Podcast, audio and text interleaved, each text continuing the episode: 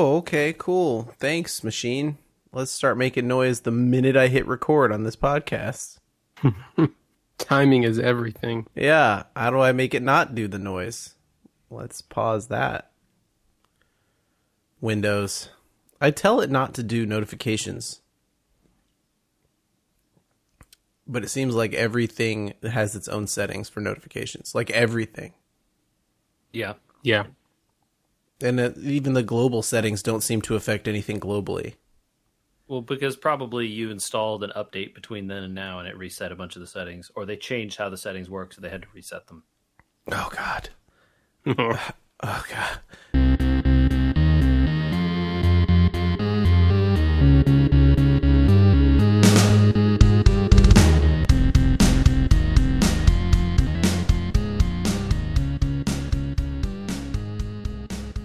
Hello on episode 261. Let's talk about Warzone for half a second.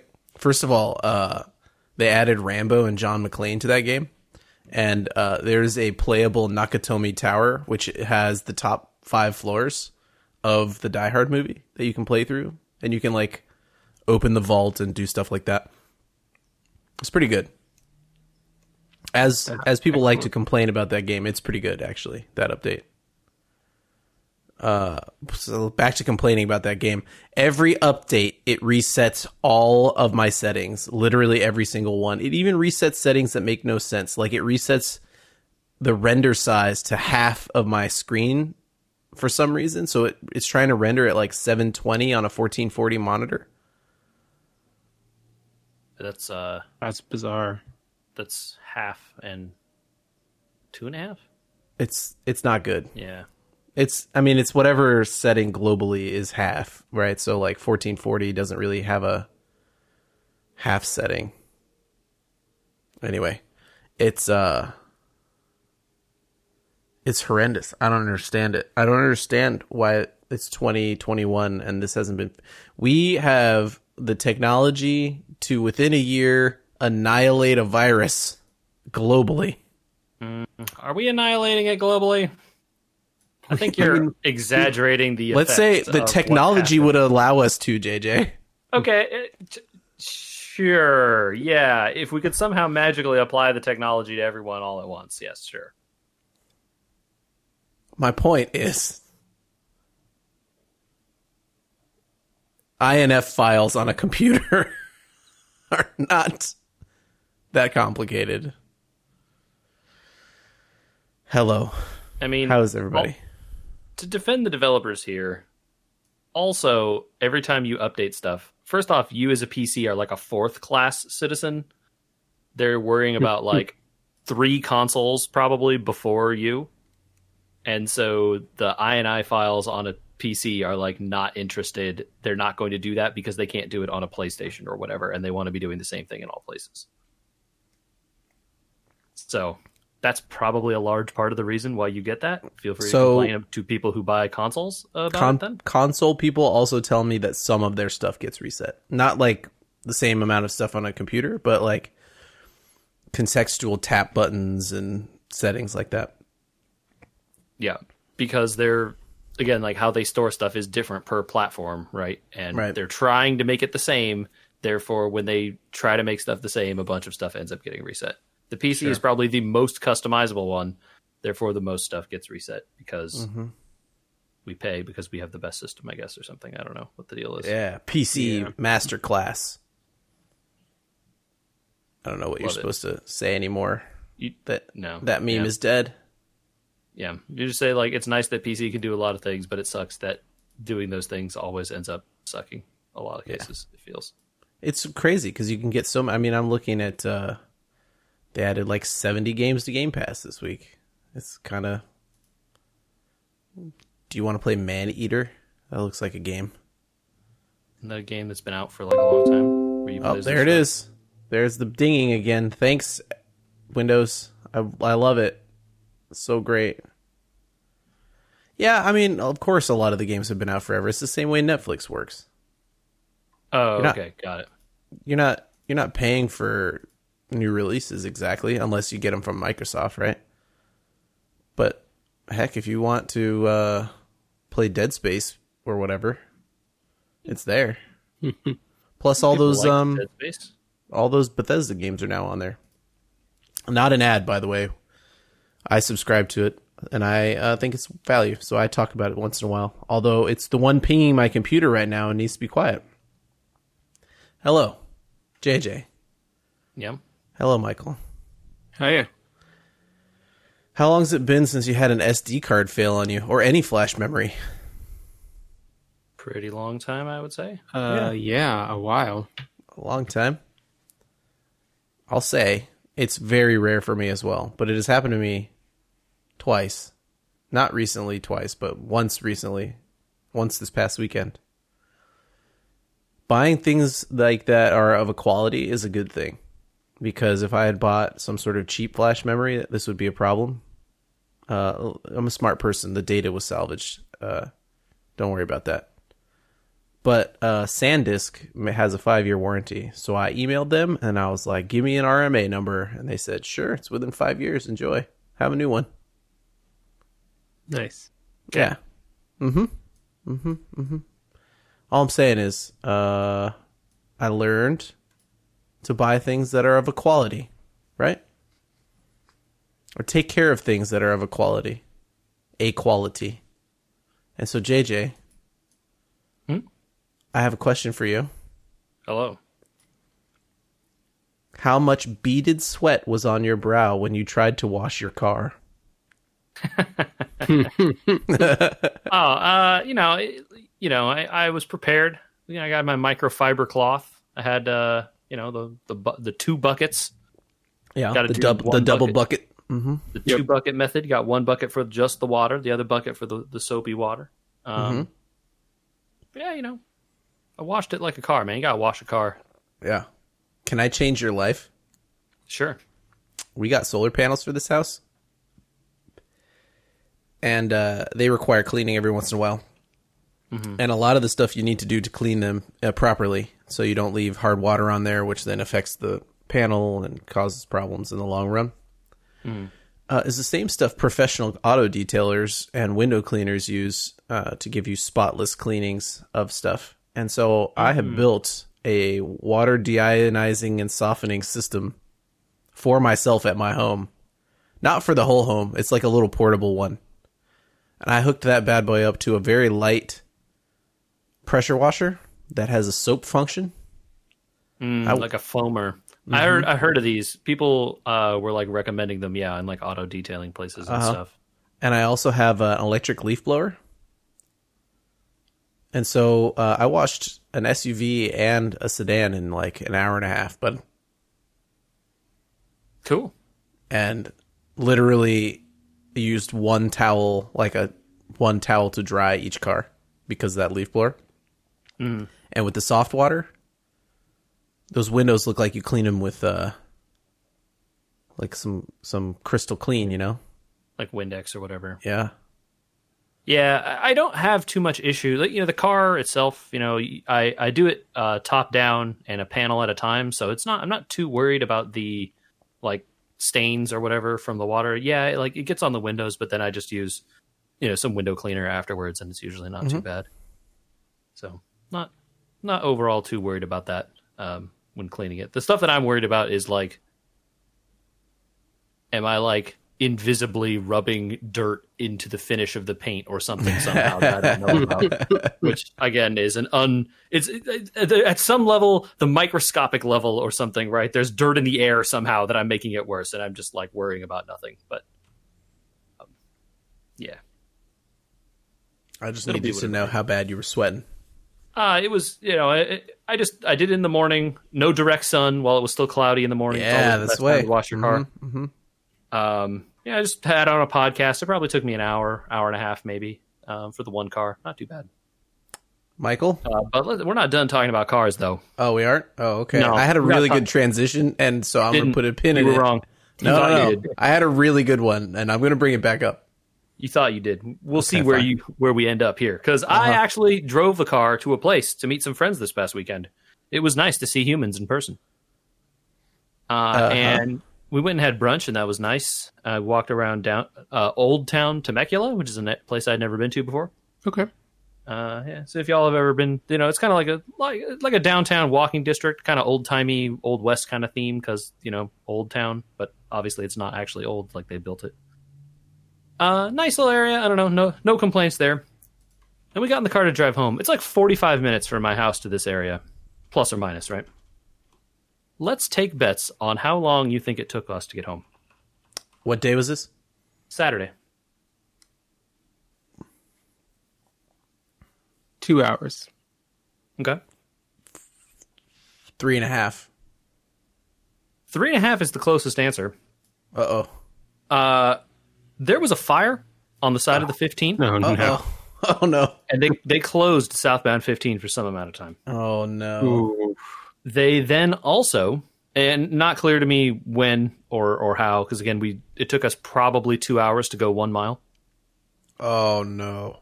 Uh, but when it did eventually open, it was two lanes of four, right? And there were fire trucks on both sides, like both sides of the two lanes. So it's like over on the one shoulder was like, you know, the captains or whatever who were fucking around and not helping. And then the other dude, the other people on the other side had all the hoses and they were going up the mountainside to do firefighting, I assume. uh, it didn't see, I mean, you could see where the fire was because there was like fire going up the hillside. It's not like it was huge flames, but like it was very clearly still on fire. Uh, but we never saw like a helicopter drop or anything while we were there. Uh, maybe they had come and dropped the like flame retardant before we got there or something. I don't know. But we did see a helicopter land on the freeway, which was pretty sweet. Yeah. That's new. Yeah. I've heard of that happening before, uh, but I never had actually seen it with my eyes, like, you know, again, a mile down the road. And you could tell they were certainly landing on the freeway because the huge plumes of dust that are shooting off the sides of the freeway as it's coming down. Yeah. uh, and then you know the like the blades spinning down and stuff. And we just we assumed that they were delivering or picking up someone important.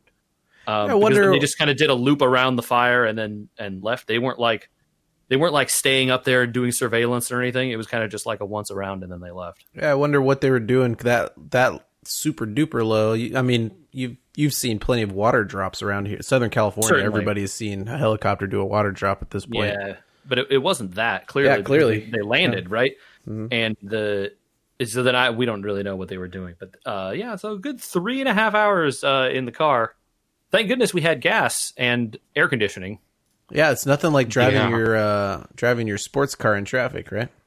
Uh, yeah, I didn't drive my sports car, so there was no worry Oh, about that. okay. Temecula, uh, if you, there are a lot of wineries in Temecula, we didn't know where we were going to go exactly, other than this place for brunch. And if we had gone to wineries, a lot of them have like gravel and dirt roads, and I wasn't about to do that Mhm. No. in that car. So uh, we took the other car, but uh, it doesn't matter which car we were in because we would have been sitting there for two and a half hours. Through, Sure, you know, sure. three Yeah. three and a half total hours uh, by the time we got home. Man. Not fun, although it was very nice to see our friends. Yeah, we uh we also got to do some outdoor activities with family this past weekend for a birthday and that was was strange but refreshing to not have any worry, you know, being around that many people. But uh yeah, uh, I don't think we were the only two getting anything done. Michael experimented with the Knott's like we have also and it was an interesting experience. I wonder how it went for you. So right off the bat, I know ours was going to be different um, because, and shout out here to friend of the pod Eric, uh, who writes for the good people over at Coaster 101. Uh, he invited us along with him to the media night for the opening of the new uh, Bear-y Tales ride, which had already technically opened. Yes, um, I know. Also the uh, also the kickoff event for the hundredth anniversary celebration. the line was an hour and 40 minutes. During Uh, we- a uh we didn't we didn't get wait in it because I have kids and they can't wait an hour and 40 minutes for literally anything. Uh I just want to say that an hour and 40 minutes isn't that bad in the history of theme park wait lines. No, uh, it's average for like a Space Mountain or something like that, you know. Yeah, yeah, Um, for a that's new what, I, for a brand that's what new I'm ride. saying. New ride, I'm not saying it shouldn't be a long good. wait, but think of, you know, what the population of the park should be and you're like, "Oh man, bummer." Yeah. Well, we were because the the things were so severely limited for the media night. We just walked right on. Mhm. Is it cool? Uh, It's good. Yeah, it's a good ride. Um, I wish that there were more explanation of what you're doing. So the ride itself took over for uh, Journey to the Iron Reef, Voyage to the Iron Reef, whatever that one was called. also, a Oh, ride that li- the lines were too long and I never went on. yes. Oh, you know, I went on that uh, like once or twice, maybe. It was Okay. Perfectly okay. Yeah, so the you know ride through arcade game style where you're firing at a bunch of screens trying to to outscore the people in the car with you. Like the Disney Buzz Lightyear Space Alien one. Yeah, yeah, yeah, similar to like- that or Toy Story Mania. Yeah. Um, the issue with this is that there are like it's the ride itself is super bright and engaging and there's all kinds of stuff going on um, around the the basic premise which is that a family of coyotes is trying to steal all the boysenberry pies and you are trying to stop them. So that's the gist. Uh, what they don't tell you is that of the million things that are going on on each one of the screens the only things you need to aim for are the pies and the coyotes Everything else is a distraction, huh? everything else gets you Hmm. no points and is Hmm. yeah is just there to look pretty and it does it looks super pretty um but if there had been a better explanation of that i feel like it would have made made the ride go a little bit better and That's maybe silly. feel a little less chaotic Everything should be worth points, even if it's not a lot.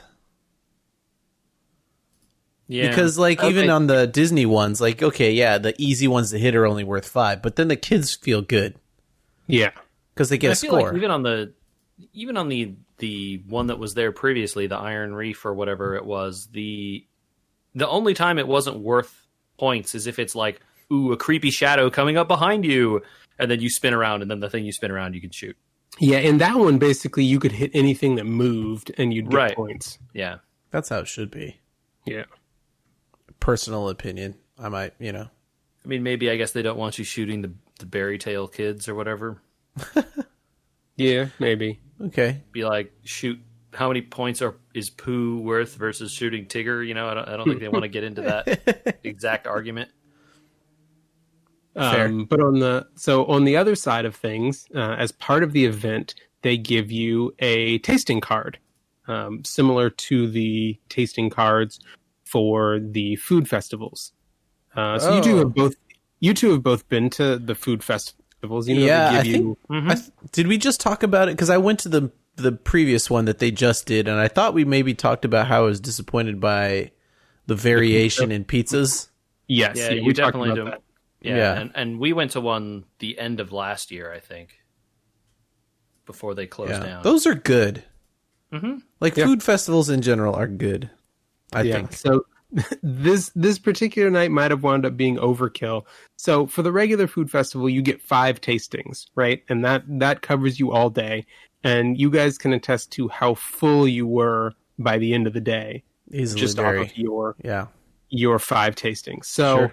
if I told you that we were going for a three hour media night, seven to ten, how many tastings would you think they would give you per person? Three.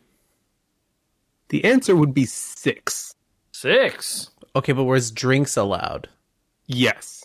Okay, Ah, yeah. See, so if you that's if you have to include it as food and drinks, that's like they're probably thinking you're doing like a four two or a three three kind of situation. When you know you probably for max value you want to be doing six foods, no drinks. Yeah, but the portions are still huge, right? So Yeah, Yeah. yeah. six food. We wound up at the end of the night. We stopped at the coffee shop and got like a plate of cookies and two loaves of lemon bread and To take home? some- something else, all to take home because we just had so many tickets still spilling over. That's funny. That's Well, they uh, want those good reviews. yep. They do, they do. Uh, Yeah. And I, uh, I sent you guys a picture. Of yes, we did. This is we had I- to try. hold on, hold on. I have to use my transition here. So JJ wasn't the only one sweating. Michael, how were you feeling when you looked at that sandwich? Uh, you know, it was it was a little daunting at first. Uh huh. See, Um, JJ, what you did, what you the magical transition you ruined. I saved us. You're welcome, everyone. So what, what was sandwich is on this? the- This is some sort of donut. So it's two donuts, in fact, and Yeah. two glazed donuts, and between them is a fried chicken patty, a Yeah. Uh-huh. slice of uh, cheddar cheese, and a couple of slices of bacon. oh, so you went is- to a fair. This is like Yeah, almost. A, basically. isn't I mean, this almost a double down? this. No, the double down uses chicken as as the bun. Right. Oh. No, this is like the Luther, except instead of a burger, it's, It's chicken. chicken. Yeah, because I, I had a, something similar to this where it was two Krispy Kreme donuts on the outside of a double cheeseburger in the Right. middle. I think That's that, the Luther. I think I That can was the- cut. that was cut the fair. I can cut in here and say we're not determining whether this is a food crime because it's not. No, fair, fair food, is its own thing. Yeah. Yeah. Right. Okay. Okay. Uh, so so so it's how was it? It was okay. It would have been really good. Yeah, I know. I was a Yikes. little Bummer. disappointed. The problem was the donuts weren't great. oh, that okay. Mm, Yeah, What- which which will kill it. Yeah, it's got to be a good donut. That's like if you Yeah. put a fried chicken on a bad waffle, yeah. right? It's Because got to be a the fair ones, or at least the fair ones I've had, have been like specifically. They're like these are Krispy Kreme donuts And because if the Krispy if Kreme that's booth what is they next had door. been, it would have put it over the top. Right. It would have been put it over a, a Luther. Oh, I don't know about that, but like uh, just as a dish on its own. Okay, Hmm. Kind of disappointing. this is a bummer. I was excited. Where did we get this? Hold on. Did we start over? Did we say where this came from? You This mean was which one of the restaurants at Knott's? It- oh, it was at Knott's. Okay. Yes. Yeah. is this a normal item now, or is it uh part of part of the media night only thing? So I don't know if it was just for the media night or if it's going to be part of the summer nights menu. Crazy. So they're they're kicking off their summer nights festival, which is the the hundred year celebration.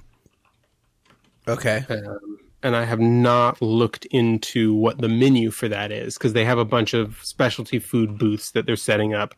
Um, oh, but they're setting up booths, not doing the thing where they normally do, where they just uh I'm sure that the the restaurants will be serving special stuff too from some of them, but they had booths in addition. wow, summer The nights booths is are- going all the way to September. The Yeah. booths the booths are what they did for the like tasting menu stuff last year. Like Taste of Knott's and Taste of Thanksgiving and Taste of whatever. Yeah, They've they've set up a few booths. for those, but they also use the restaurants from what I've seen uh, most recently. it's definitely it, it's definitely some of both for sure. okay. So you, there is a tasting card. How does that work? The same, I would assume. You just have to buy a tasting card any day you go. well, you still they're still requiring reservations right now. Right. You Okay. Um, it might be- you, you know, it might work- food individually. It might work like the ones at Disney, where the food festival is just going on while the park is up and running, and you need the card to be able to participate in the food festival portion of it. Already ready for the list? Here we go. Butter and onion burger, Yep, that was on the that was on the menu. breaded chicken and ranch sandwich, grilled salmon with mango salsa and rice, jumbo chili cheese dogs, Yep. BLT pasta salads, Mm-hmm. jerk shrimp and pineapple lettuce cups, Yep. loaded baked potato, pound peach pound cake loaf, and that's as many as are on this list that I can find. So there's probably more, Okay. right? It's got to be more. Yeah. That Yeah, seems 'cause low. Yeah, yeah. There aren't any like regular items on there, which usually they throw some regular stuff on, and then there were no drinks, so they usually have those too. Yeah. So most of most of those dishes they had available during the media night. Oh, here's more. I can't read that. That is tiny. Why would you do that to me? That BLT salad looks really good. Okay. The pasta salad. Yeah. Yeah. I can't read this. This is so small. Why do people make things so small? High resolution photos don't take that much room, you guys. Get glasses, nerd. Um. Okay. It looks like a lot of the stuff from the last thing is back to. Yeah, Uh, they they got stuff that, Oh, the they pizza- know does the well. pizzas Pizza was back, Do it. Andy, and I I could tell you from the slice that we saw someone eating, it was covered in meat. yeah, just but that's for what we saw last time when we went to the different booth, and it was like, wait a minute, That's Yeah. the that's also the media night. They're making sure they make Uh-huh, them good uh-huh, for the media. uh-huh. You know, Yeah, They got those- uh, more. They got a The bunch clicks. of flavored lemonades. It looks like coming up. yeah, they Caulif- had those. cauliflower those. pizza, I want to say there was like They- that's Uh, an agua fresca and a lemonade when I was cookie there. and that was, dough. like- We tried the cookie dough, the edible cookie dough. Uh-huh. It's good. You actually get to you get to choose from one of a couple of different flavors. acai bowls, uh, funnel cakes, churros, beers. That okay? There's not actually that much pulled chicken sandwiches, We mac tried and that. mac and cheese on a bun. Mhm. Okay, the pulled pork mac and cheese. Oh no, that's that's all one sandwich. Oh, it's all the, one? The pulled, the pulled chicken and the mac and cheese all together. Oh, okay, got it. Pulled chicken with mac and cheese on a bun. That's a lot. Yes. Okay, Sounds all right. Uh, that's kind of it. Veggie sliders on a pretzel bun, and then I think that's that covers everything. That's a lot of stuff. I don't see your uh, hot your specific thing that you ate though. It might have just been a median height thing then. Oh, bummer. I want to eat that in it front of sounds my kids. I don't know. It sounds it sounds like from his description it wasn't that good. So maybe it's not a big loss. Yeah, good point. Good point. All right, let's move on from this food thing because it's making me slightly hungry. Uh, and I've already eaten dinner, so that's weird. Gaming. Let's get into it. I think we should start off with uh, some HZD because y'all been texting and I feel left out. I gotta hear from my ears because I didn't have great service either over the weekend, which we'll get to. But uh, G- give me that. Give me that update. Uh, I played a bunch more of that game. Uh, Horizon Zero weekend. Dawn is what we're talking about. Yep. Uh, I reached the end of the main story, and then I got started into the DLC. I'm a decent ways in. It's hard to know how far, how long that DLC is. I'm kind of just like roaming around doing side quests and stuff. I don't exactly understand how much exactly is in there, but I have quite a lot of the skill tree filled out at this point. The last few skills I don't have unlocked are kind of like I don't care if I get these or not. So, right. You'll get them when you get to them. yeah. Um. So you know, I, I've been like you know trading for weird new weapons and and trying them, and then deciding I liked my other ones better and putting those ones back. Isn't that what happens always? It's like you get used to the thing. Yep. And you're like, this is technically better. It does more damage, but uh, I can't control it at all. And I'm like five minutes from the end of the game, so I'm just gonna tough it out.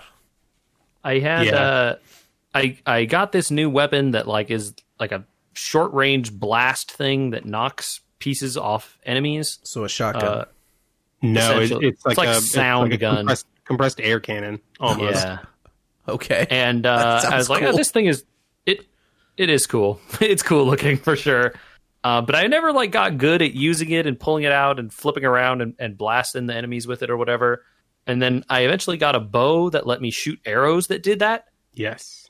Air blast Uh, arrows. Yeah, and those were kind of cool, but also the bow that uses them has like a different action on it than the bow I had been using a lot of. And the air blast arrows, after they hit, they kind of like you have to wait for like a couple beats before they detonate and knock all the parts off. Um, they are pretty good though, so i that is one of the new things that I've been experimenting with. Um, but then I really just I keep falling back to the sling and the little uh, bombs, like the fire bombs from that thing, or the or the frost ones, and then oh, the, uh, the used those. That's funny. oh, dude, the fire bombs from that little sling thing destroy human enemies. I don't Oh, think yeah. I ever fight a human enemy. I'm just like filling up those bombs and I'm just throwing them at every like I just shoot them in front of me and stand back and the enemies walk through it and catch on fire and die. It's like you know, I have a bunch of modifiers on that sling that like weigh up the fire damage or something. It's just nuts. Those things mow enemies down. Uh, they're like okay on the machines or whatever. The frost ones are a little better on the machines. Um, yes. yeah, the shock ones I don't find as useful, but the the fire ones are are pretty good. And then yeah, the um yeah, just the regular bow and the the arrows that tear and the arrows that do fire. That's kind of just how I do that game. uh, but Yeah, it's been good. So, what'd you think of the main story? Man, Some some stuff goes down. It really does. It really does. down. We Yeah, say. I, I, yeah, right. Because again, you know, this is like a you're a it's a post apocalypse, and you're kind of just putting the pieces together of what happens.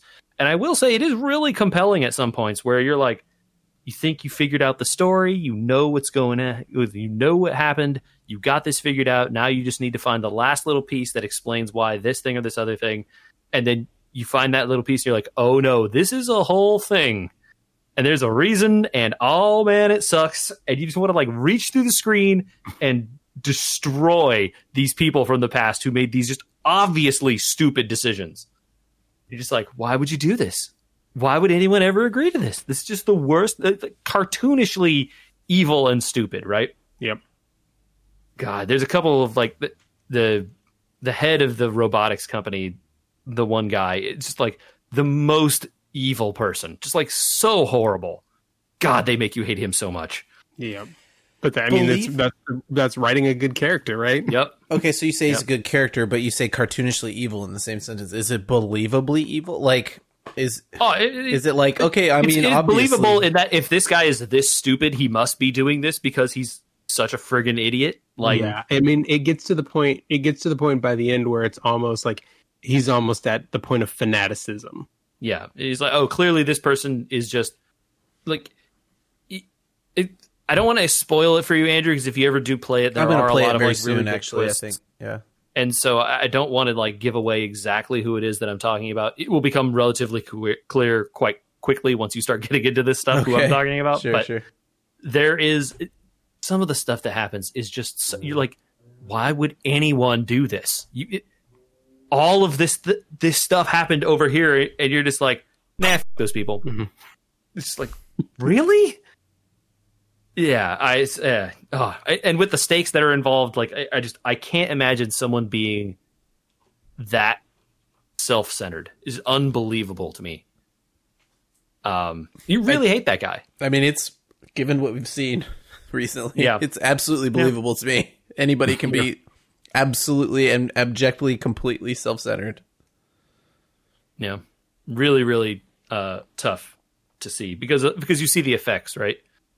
Uh, Sure. And then it may, and then you know it's it is interesting then because of the, you know how all this plays out, how it affects the present and some of the characters that are alive in the present and the stuff that they do. It is a very well written story. I really, really, and you you know the people you think y- that you know who's doing what and, and what's going on.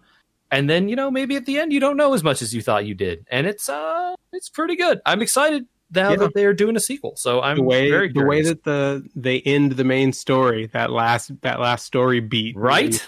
really Yeah. hooks you in for the next game. So now, now I know why I'm never getting another Killzone game. Yeah, they're definitely. I mean, they've been making the sequel to this since the DLC to this came out. I'm sure. Well, I mean, if it's just, I mean, it's this story and the gameplay are that critically acclaimed, they're not thinking about anything except for Ho- Horizon Yeah. games for the near future, right? And you know, it, it is funny. Like I don't know that the game, like a lot of the pl- the actual stuff you do in the game is kind of only okay. I mm-hmm. mean, I, I explained last week. I think that I skipped a ton of the quests because they're kind of just like, oh no, someone's attacking my fields. Can you can you figure out who did it and follow the track back to the other guy in the barn and then kill him? Thanks. Like open worldy Assassin's Creed one e quests Yeah. and that kind of stuff was not that good. But then you get into the like the actual story stuff, and it's awesome. And you're like, oh, okay, like, all right, I see what's going on here. Well, here's where the money went over here, and no one was developing this stuff. I The think we story really literally, drives the game forward. yeah. you know, yeah, it, it, like it got to the point where like you know I was getting uh, deeper into the main story quests, and I was like, I'll, I'll go back and do some of this side stuff before I get to the end. And uh, then it's you know it becomes pretty clear you're getting pretty close to the end, and I'm like, eh, maybe I won't go back and do any of that stuff. I'm gonna just I'm gonna just find out this next quest over here. It's like really not too far. I can just you know just, over here, just go here. Nice. Yeah. And the, the DLC is fun. The like you know the it is a winter Arctic theme. I think I'm not spoiling anything by saying that. No.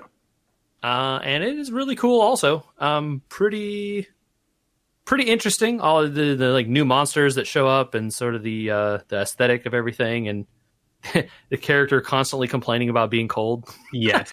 which is funny because like I'm looking at her armor and like compared with the armor that people around her wearing, I'm like, well, I would be cold if I was wearing that too. So you know, she has like bare arms in this like frost blizzard, and like everyone else is like full furs, like head to toe, and like meanwhile she has her like arms out and like a little like grass skirt or whatever. It's like, yeah, okay, yeah, I should put on some armor. but she's cold if you put that armor on too, so it's not like you know, um, I'm not torturing the character here. It's just that's the thing they talk about. So Yeah. So JJ, you'll you'll be able to appreciate this story now. Um, the game, Andy, really after you get out of the first area, it kind of opens up and lets you go anywhere you want to. Okay. Um, and late in the in the game, as you're going to the the final area, there is a valley that you have to slog your way through that's packed with machines. Uh, and you get to you climb your way to the top of the cliff, and you think finally I got past all the machines, and then you're pitted into a scripted fight against a stormbird um, which is one of the bigger and deadlier machines. So, JJ, I climbed that cliff pretty much as soon as I was possibly able to. oh no, what level were you? Uh, something low. Uh, maybe not even 20, maybe around 20. Oh god. Um, and it there's no there aren't triggers for that fight. So there's nothing that checks to see if you've progressed, you know, X amount into the story and then turns the flag on. That trigger is just active from the get go. So if So you the, climb the up there, Stormbird just drops on you. basically, yep. Oh man. Well, you died. Uh, I did not actually. Whoa. I think I used I used every weapon that I had and emptied the emptied the quivers, uh, but I won the fight. Dang. You're better at this game than me. I, I died frequently, uh, all the time, and I like, continue even in the DLC to be dying uh, relatively frequently. I guess I at some Aren't point you a I just Souls like guy? Don't you don't you have the reflexes, man? nah, man, nah. That That, is different. that's not how this game works. Yeah, the, the Souls games uh, reward you for trial and error, and like if you die and you come back, you like learn more and you get better. This game does not. There's it, it rewards you for being really good at stealth. A Yep. Uh, and B, it rewards you for like being able to keep your distance from enemies so that you can use your bow and arrows, which are and your like long range weapons, which are like infinitely more powerful than any of your melee weapons. Yeah. And like I just like I'm just like sitting there aiming and like popping off shots or whatever, and then the enemy jumps at me, and I like roll out of the way, but now they're like you know two feet away from me instead of ten, and so now I'm now I'm like in it, you know, I'm having to back up and shoot, and then I just get stuck in this little pattern or whatever. Um, and in the DLC, that pattern is deadly because they're also blasting fire in all directions or Yes. doing huge tail swipes or whatever at the same time, and then I die. Yeah, it's it's tough. There's de- it's definitely the kind of the kind of thing where as the enemies get harder, with each one you figure out a tactic, uh, Yep. like what's the best way to take them down, and you use that uh, when you are fighting that type of enemy. Yeah, and eventually, now that I've leveled up enough, I'm starting to get to the point where it's like, okay, I know there's one really good weak spot on this enemy. I'm just gonna wait in stealth until I see that weak spot, and then do the like full zoom, three arrows at once, like Yeah, slow time mode, Mega and then just like whale shots on that thing until the like it's at like 60% health or 20% health or whatever and my stealth is broken now and that's like the worst enemy down to like almost dead and then yeah all the other enemies jump you once they you know the first one shoots out the cry or whatever but if you basically eliminate the worst one right off the bat it makes most of the fights much easier yeah, um, yeah. The only one, the only one that I really disliked fighting was the Rock Breaker. yeah that thing really sucks There's one Andy that that burrows underground, Okay. and it's really really fast, and it's also sensitive to motion.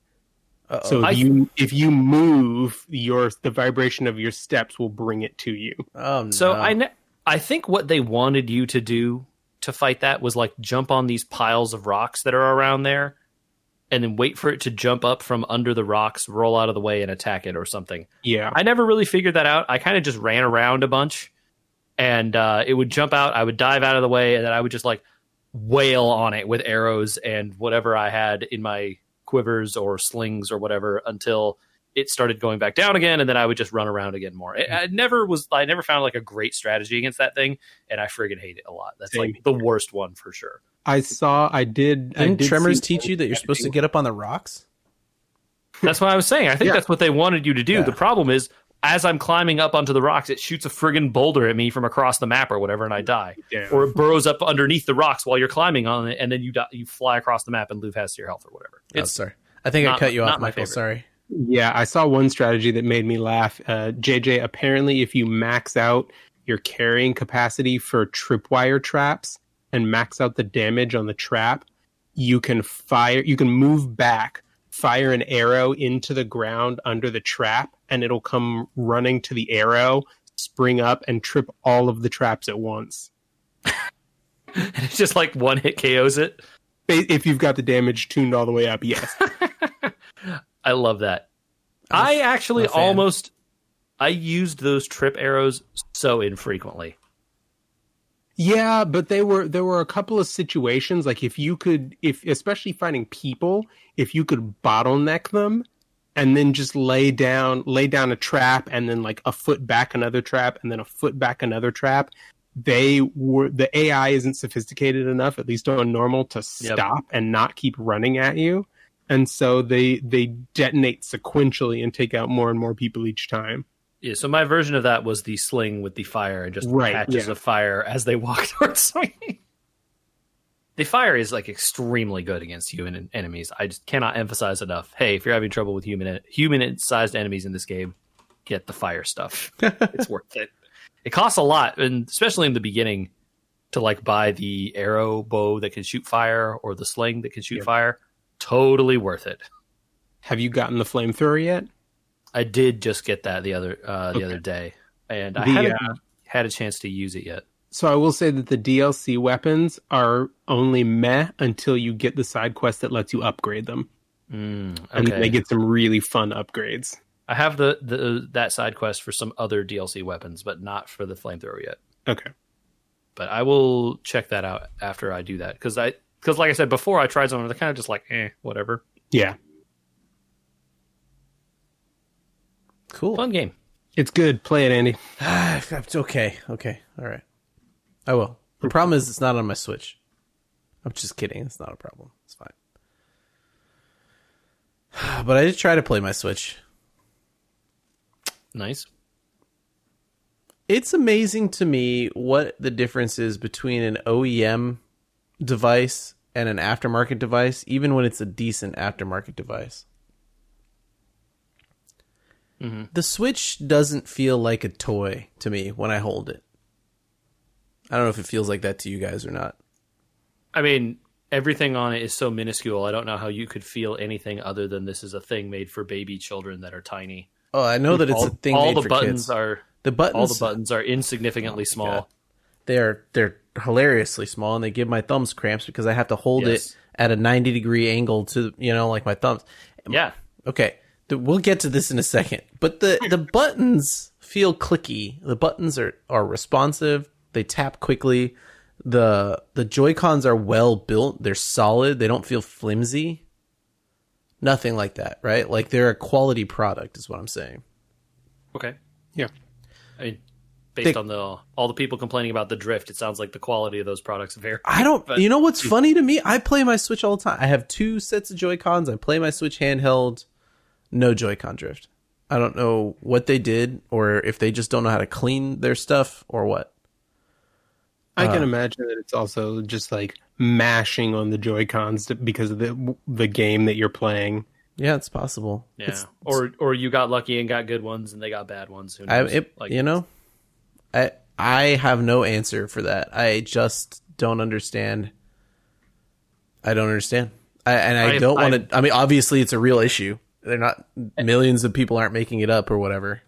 Yeah, and- and, like I don't think anyone on this podcast has experienced it, right? I played No. my Switch frequently, not No, so often JJ, in handheld, but you and I, yeah, you and I mostly play docked. So And you but I play played on a a pro decent amount of Mario. right? I do mostly, yeah. Yeah. But uh, we've played a decent amount of Mario Party and Mario Kart at this point, where we've used the Okay. Joy Cons in it. Fine. Yeah.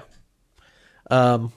Anyway, uh, the problem with the Joy Cons is that they're made for tiny creatures that are a third of my size, if not smaller. Um, and they should be ashamed of the fact that they allowed things that small to get out the door and say, gee, no one will have problems using these. Meanwhile, I have created a new version of carpal tunnel just in my thumbs. I decided to try the Hori Split Pad Pro. Ah, so you sprung for it. Yeah, Michael and I were looking at or talking about it. Uh, Kit from Carbon Scoring chimed in and said he owned one because he uh, wants to, you know, run over whoever invented a Joy-Con with his car. Owned past tense. Owned? That's what you said. You said he owned one past tense. No, he owns them. Oh, oh, continues to own. Okay. Yeah, uh, he he owns them, and uh, so he chimed in on on his mixed review of them as well. But they were on sale, and Michael and I were talking about it after the last podcast. I sprung for them. Here's my initial review. It is amazing how cheap they feel. The plastic is not, it doesn't feel as good. It's got a weird semi see through look to it, but not see through enough to feel like it was on purpose. The buttons feel like they were made by the lowest bidder.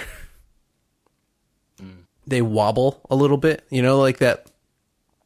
I don't know. Uh, the, the regular Joy-Con, the buttons, it, they don't wiggle when you hold on to them. Even if you're not pressing them, right? If you just try and wiggle them left to right, they don't really wiggle. There's there's not enough play in the uh they have a good micrometer, you know, and they uh they kept the play in the holes very small.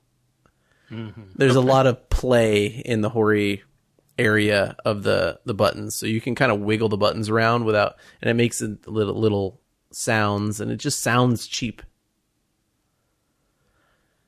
I don't understand why Nintendo, however, has not created a controller like this. Because gosh, it feels makes my hands feel so much better.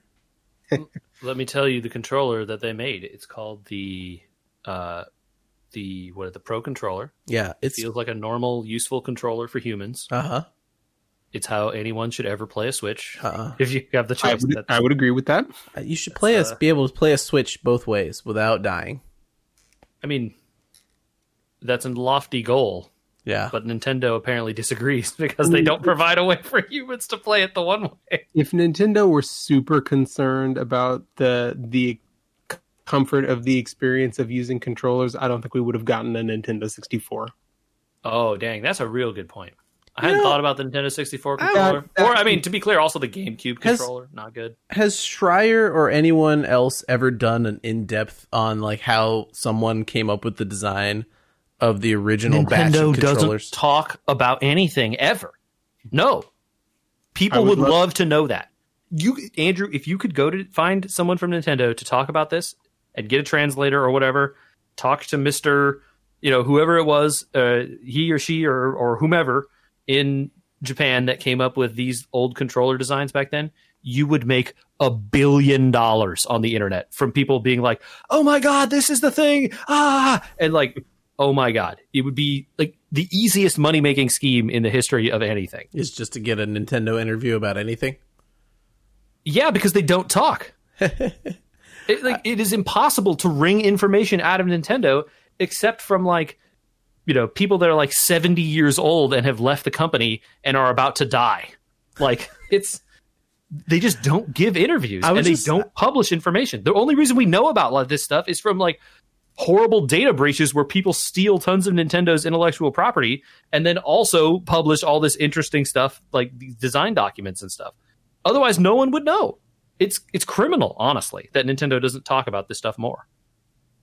I would love to know how they got from an SNES to the N64. Like, just put those Yes. two next to each other and be like, Yeah. wait, what? It's like who was doing drugs in the lab and was like, "What if it had three handles, man?" Like, what is that story? I want to know. You know what we're gonna do? We're gonna put a serial port on it. What for? There's there's no games that are gonna use it, but we might use it. Those ones are probably like more easy to believe that they're like there's some proprietary dev Nintendo thing that you could hook up to that thing to like debug it or whatever, right? I don't know. That's like that's stuff that I believe because I work in embedded hardware. sure, but you got a rumble. things. You got a rumble pack out of it. What do you need to debug on a controller? There's serial ports. Bro, on the you system. don't. No, mm, mm, mm, mm, nope, nope. You need to debug everything. Trust me, always. But like, you know, that's that's the kind of stuff where like yeah, the design that of that stuff is like uh, the Nintendo 64 controller. You know, despite how weird that thing is, is iconic. Sure. The the GameCube controller probably even more so these days.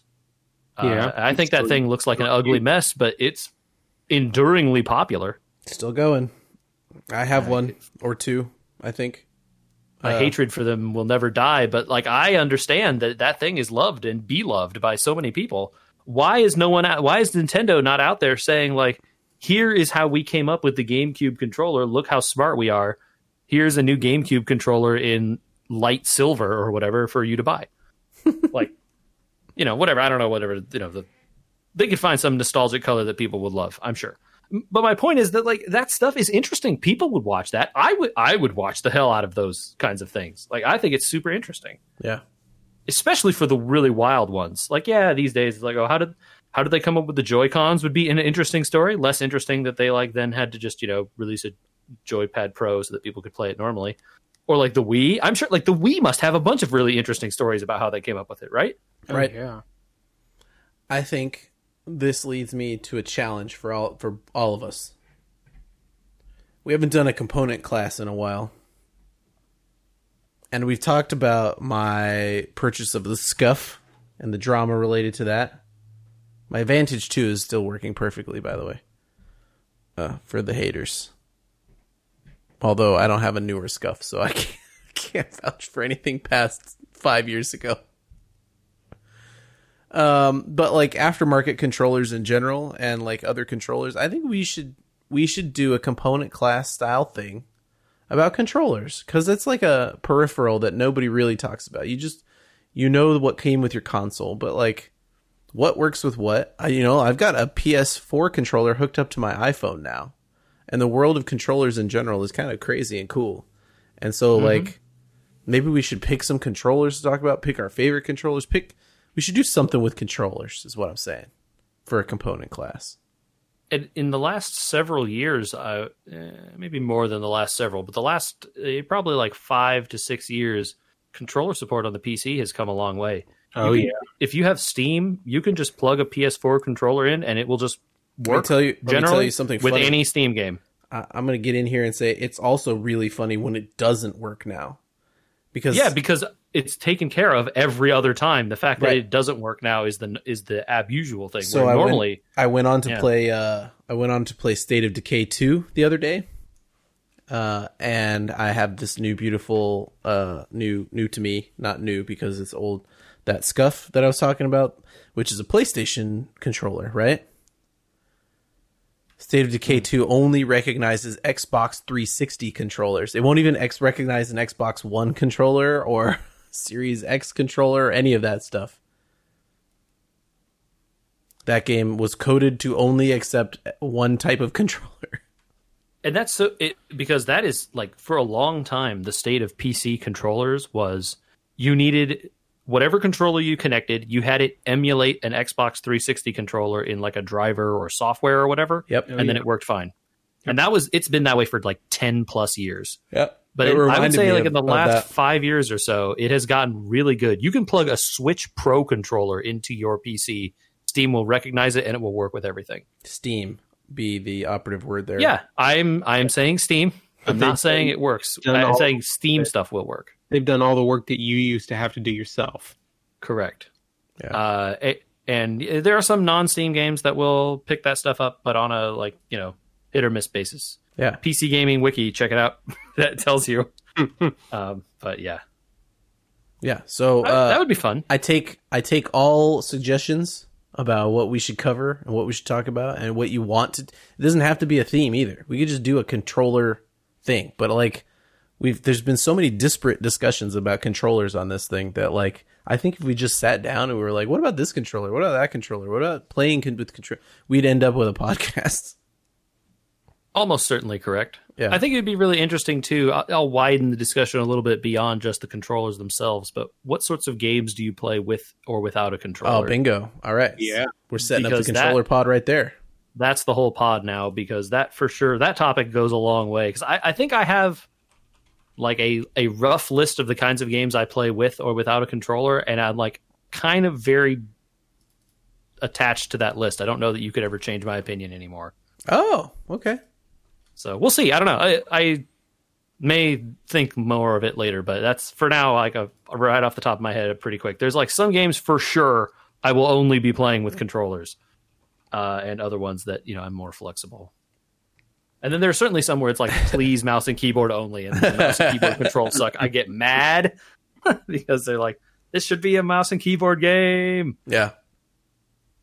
Awesome. Okay. Well, uh, I'm So writing, people that want writing down to another send that information, people that want to send that information, you can send that to podcast at wewergamers.com so we can talk about your controller stuff. We get that in quick. We want to know Yeah. we're going to do that soon. So Uh, lots that- of stuff that is controller stuff get is it in quick. Yeah, if you have like anything related to controllers you want to talk about, maybe we give it a week so people can send it. Uh, Okay. Or whatever, and that gives us a little bit of time to prepare, and then when then we'll hit that up. Also, JJ, what are we watching this week? Oh, great segue. We, for fans of the subspace transmissions, we are going to watch an episode of Deep Space Nine called "Take Me Out to the Holosuite." I believe it is season seven, episode four. That sounds right to me. question mark? It's season seven sometime. The name of the episode is take me out to the holosuite. Watch it before the subspace transmission drops relatively soon uh, the next week or two. So get out there and check that one out. It's a very good episode of ds9 and uh, we're going to talk all about that soon on a subspace transmission Yeah, so you'll be ahead, you'll have, you come with your ideas, listen to us say us say our ideas, and then write your furious or very supportive emails yes afterwards. yes. We'll get the take hashtag engagement yeah, hmm exactly. In the meantime, you can find us on YouTube, Facebook, ugh, Twitter. uh, yeah so we're on social media Yeah, begrudgingly i think Yeah, we were but, uh, gamers we everywhere. it's all one word. It helps you find Yep. it on YouTube. I think a lot of people have trouble finding it on YouTube because for some reason it does not show up as one as two words at all. I don't know why. We haven't figured it out well, I mean, yet. it's, it's three words for sure so searching as two words is probably real yeah, strange. well, no, we were gamers, right? we Uh-huh. were No, yeah, Gamers, that's three words. Yeah, no, it's it's So, yeah, there- two sounds right. YouTube is bad, uh, and there's a lot of uh, Man, you really turned on YouTube this week. Last week you were trying to get the That's YouTube but- dollars. oh look, we want the YouTube dollars, but I don't like YouTube as a platform. Yeah. I don't, don't think I'm alone. Yeah. There's weirder platforms out there. We don't TikTok, that's for sure. Anyway, until next time, uh, get those controllers and or Star Trek emails going. Or engagements or whatever. You know what I'm saying.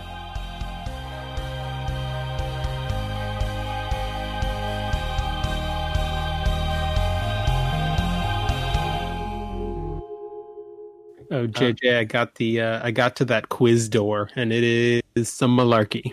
that quiz sucks, dude. I was like, So nope, hard. not doing this. What Let me talking pull up a list of answers.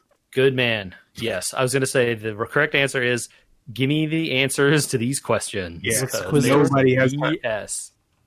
How many chairs are in this room? Nope. What was the quiz door about? Uh, there's the Oh, one in, of the in trail like, trials. side quest Trails. in, tra- in trails Oh, um, is a quiz of how well do you know your trails. They, I could say lore, but minutia might be a better Tri- word. like extreme trivia. how many pips are on Admiral Tarkin's uniform? Dude, yeah, it like almost to that level, yes. Yeah, it it gets it gets really bad. Um, and you could you could play long enough. There's there's a finite number of questions for each round, um, but they get more and more complicated. And you could play enough until you learned what all the answers were, or you could just save yourself the headache and look up a list. It's so bad. The last round is extreme. Like, who could know this? Yeah, How would that ever? There's How certain- many chapters were there in this book series from two games ago? I don't friggin' know, man.